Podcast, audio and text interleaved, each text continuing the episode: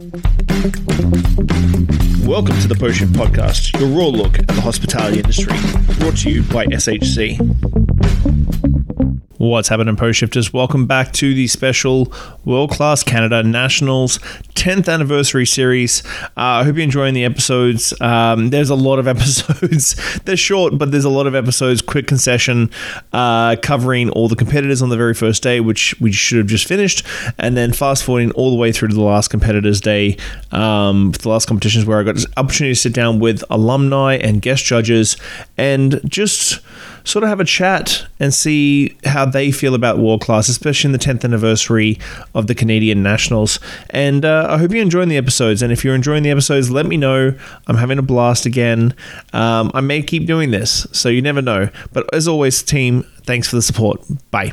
Okay, Jeff and Massi, 10 year anniversary for World Class. You've both yeah. been through the whole process. Um, want to actually talk about the process? And Massi, we touched on it earlier, so I'll give Jeff the floor for this one. Like when it came to, if that's okay with you, Massi, I don't want to, I don't want to hurt your feelings. the past already, right? Yeah. Um, when it comes to the process of going through a Class, I've talked to how each competitor uh, has sort of tackled that process.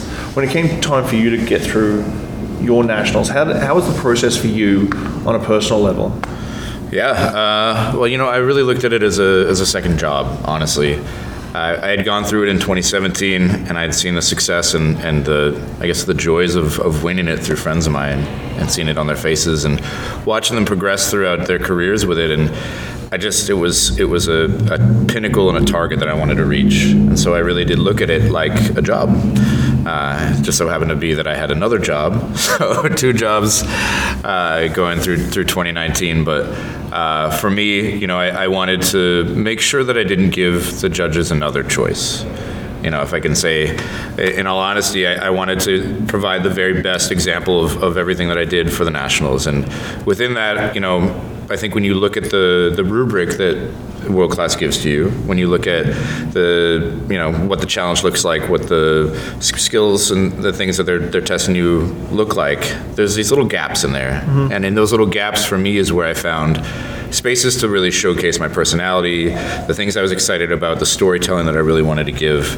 Uh, and so, you know, I spent a long time doing exactly that, like really digging through what it is they were looking for and really trying to like highlight those spaces where I could showcase who I was and the story that I that I wanted to, to send off. And you know, being that it was where it was, you know, my year was in Whistler, which is like amazing in its own right. I just wanted to speak up to the to the majesty of, of where we are and uh, pay homage to, to Canada really is, is really what I looked at for the Nationals.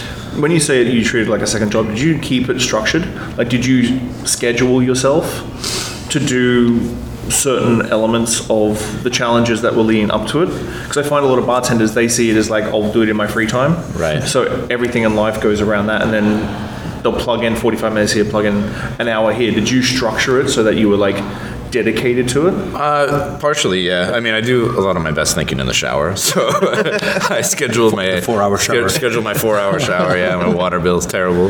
Uh, but yeah, I, I did. I did do that, and you know, in, in addition, like I had uh, Chris and Grant who were kind of my sounding board throughout this process, and we decided like we're all terrible golfers, but we decided to like take some time on the golf course to really like talk things through because that is really what we do as bartenders is we like we focus on something the task at hand but we're always having that conversation right? Mm-hmm. Like when you're making a drink at the bar you're not just like stoic shaking a drink and not talking to anybody. I mean i've seen you. You're very personable. You're at the bar you're talking to people about like your passions their passions and I think that's like being in the industry and working at a bar has kind of rewired my brain to focus on things like that. Mm-hmm. So if I'm being terrible at golf and looking for my golf ball in the rough while having that conversation, it like it really it really honed that in. So we scheduled a couple things like that. But yes, in addition to that, like I spent a good chunk of time, especially after hours at, at work. You know, I'm really blessed with the equipment and the mm-hmm. program we have at Botanist. So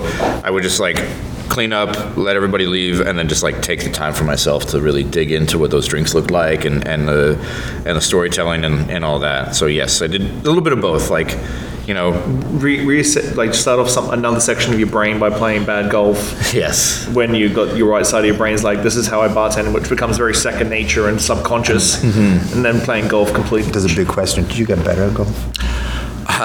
depends on who you ask. yeah, we'll see. We did we did go to uh, play around in golf after uh, World Class in Glasgow, and I think I lost like 24 balls. so- You didn't. now, Massi, you were a little bit in. We touched on this earlier. Um, you had your own business. Yes. Like you had your own business, and as you said, you did it on a shoestring, and then the general manager left. How did you structure your process? I, I did structure one hour a day minimum, um, going through first and foremost what I had to learn. Um, you know, something that I missed, for instance, brand points, you know, very simple stuff. Second, my ideas and how I can reflect myself into those ideas. Um, how do I, you know, you know, just you know, just reading the challenges, you actually made the challenges yours. Um, and I always kind of approach things in that way. You know, there's never a, a strong structure on how it's going on. I just like it to make it mine and make sure that, you know, my personality or whatever I want to express, it cannot get through the message. So And I know that Massi, you and I compete against each other. You did it a couple times before you won the nationals. Uh, it was in 2017. Uh, got to you- the nationals, yeah. and then took a break, and then 2019. How much? Because I think sometimes, like some people do reflect and sort of look at what they've done in the past and try and fix what they like. And it, some, you know, everybody says don't look in the past, like look to the future, like mm-hmm. don't try. But you do have to reflect. But how much for both of you on a personal level did you reflect on what you'd done in the past for nationals and regionals, and how much you were like, oh, I got to fix that, or did you sort of just cut it and go, that was before? Let's make sure I do it better next time. For me, I think about it like, you know, it's a constant evolution. You know, I I think that my 2017 challenges, I did some really cool things.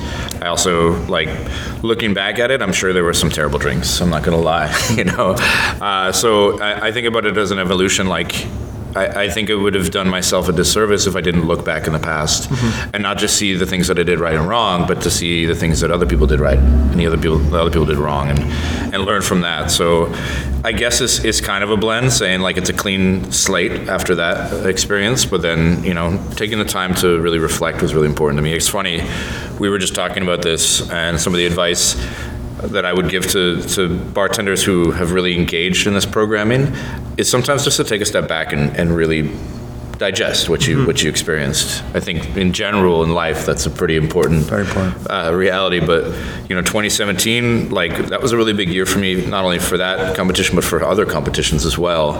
Uh, and then looking at moving into Vancouver where I am now. Uh, but so 2018, I, I took a break and decided I wasn't going to do world class, and that's when I was lucky enough to watch you compete as well.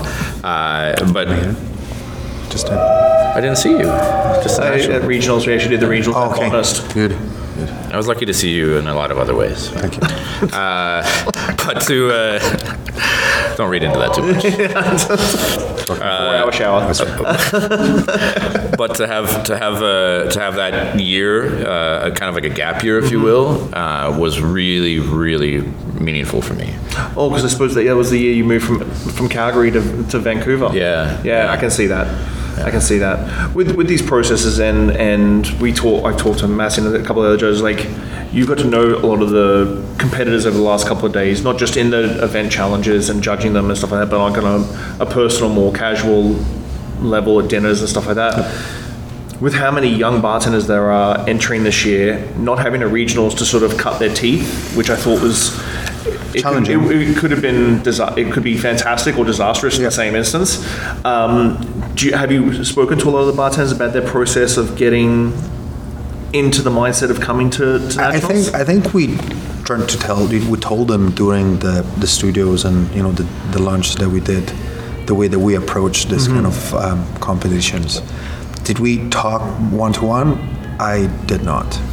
And probably something that, should, that we should have done a bit more. have a conversation or But two. At, at, at the same time, you know, it, it's so funny because sometimes they, they don't want to tell you lots of stuff. You know, there's this is kind of a um, distance that you know, and we understand because we've been in both kind of parts that competitors and judges they have between each other. uh, apart with people that you do know, people that you do work with, or people that you know that they have more confidence, that they know you better. Um, with some people, of course, I, I'm, you know, I'm always happy to give feedbacks if that matters. Um, I, I can we say can make the drinks, so like you know, I can if you're competing. Yeah, the globals again, again.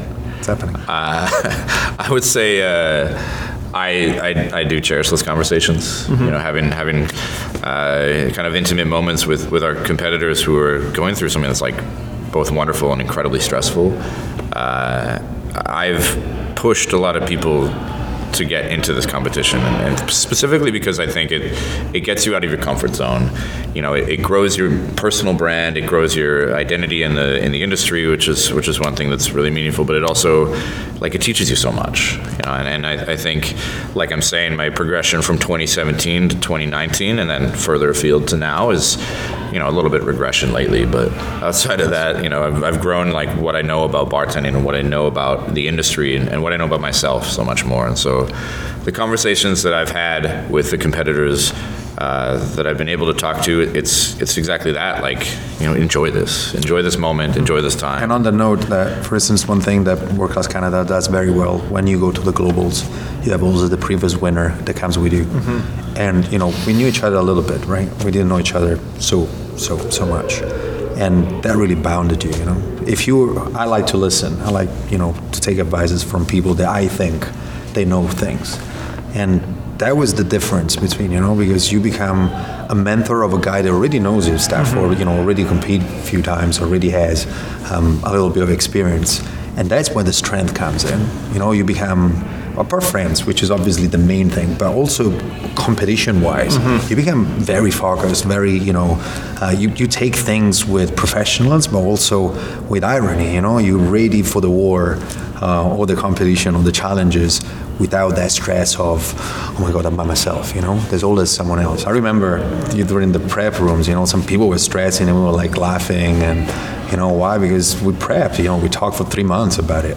Like you don't go there on the last second. We actually did some of the drinks you know on the last second and you know that collaborations um, of trust between each other really shows off on that second of now we got to make a very good drink Mm. how that happened with you know the monarch for instance. You know we adding a dash of bitter. I think the studios help a lot with that.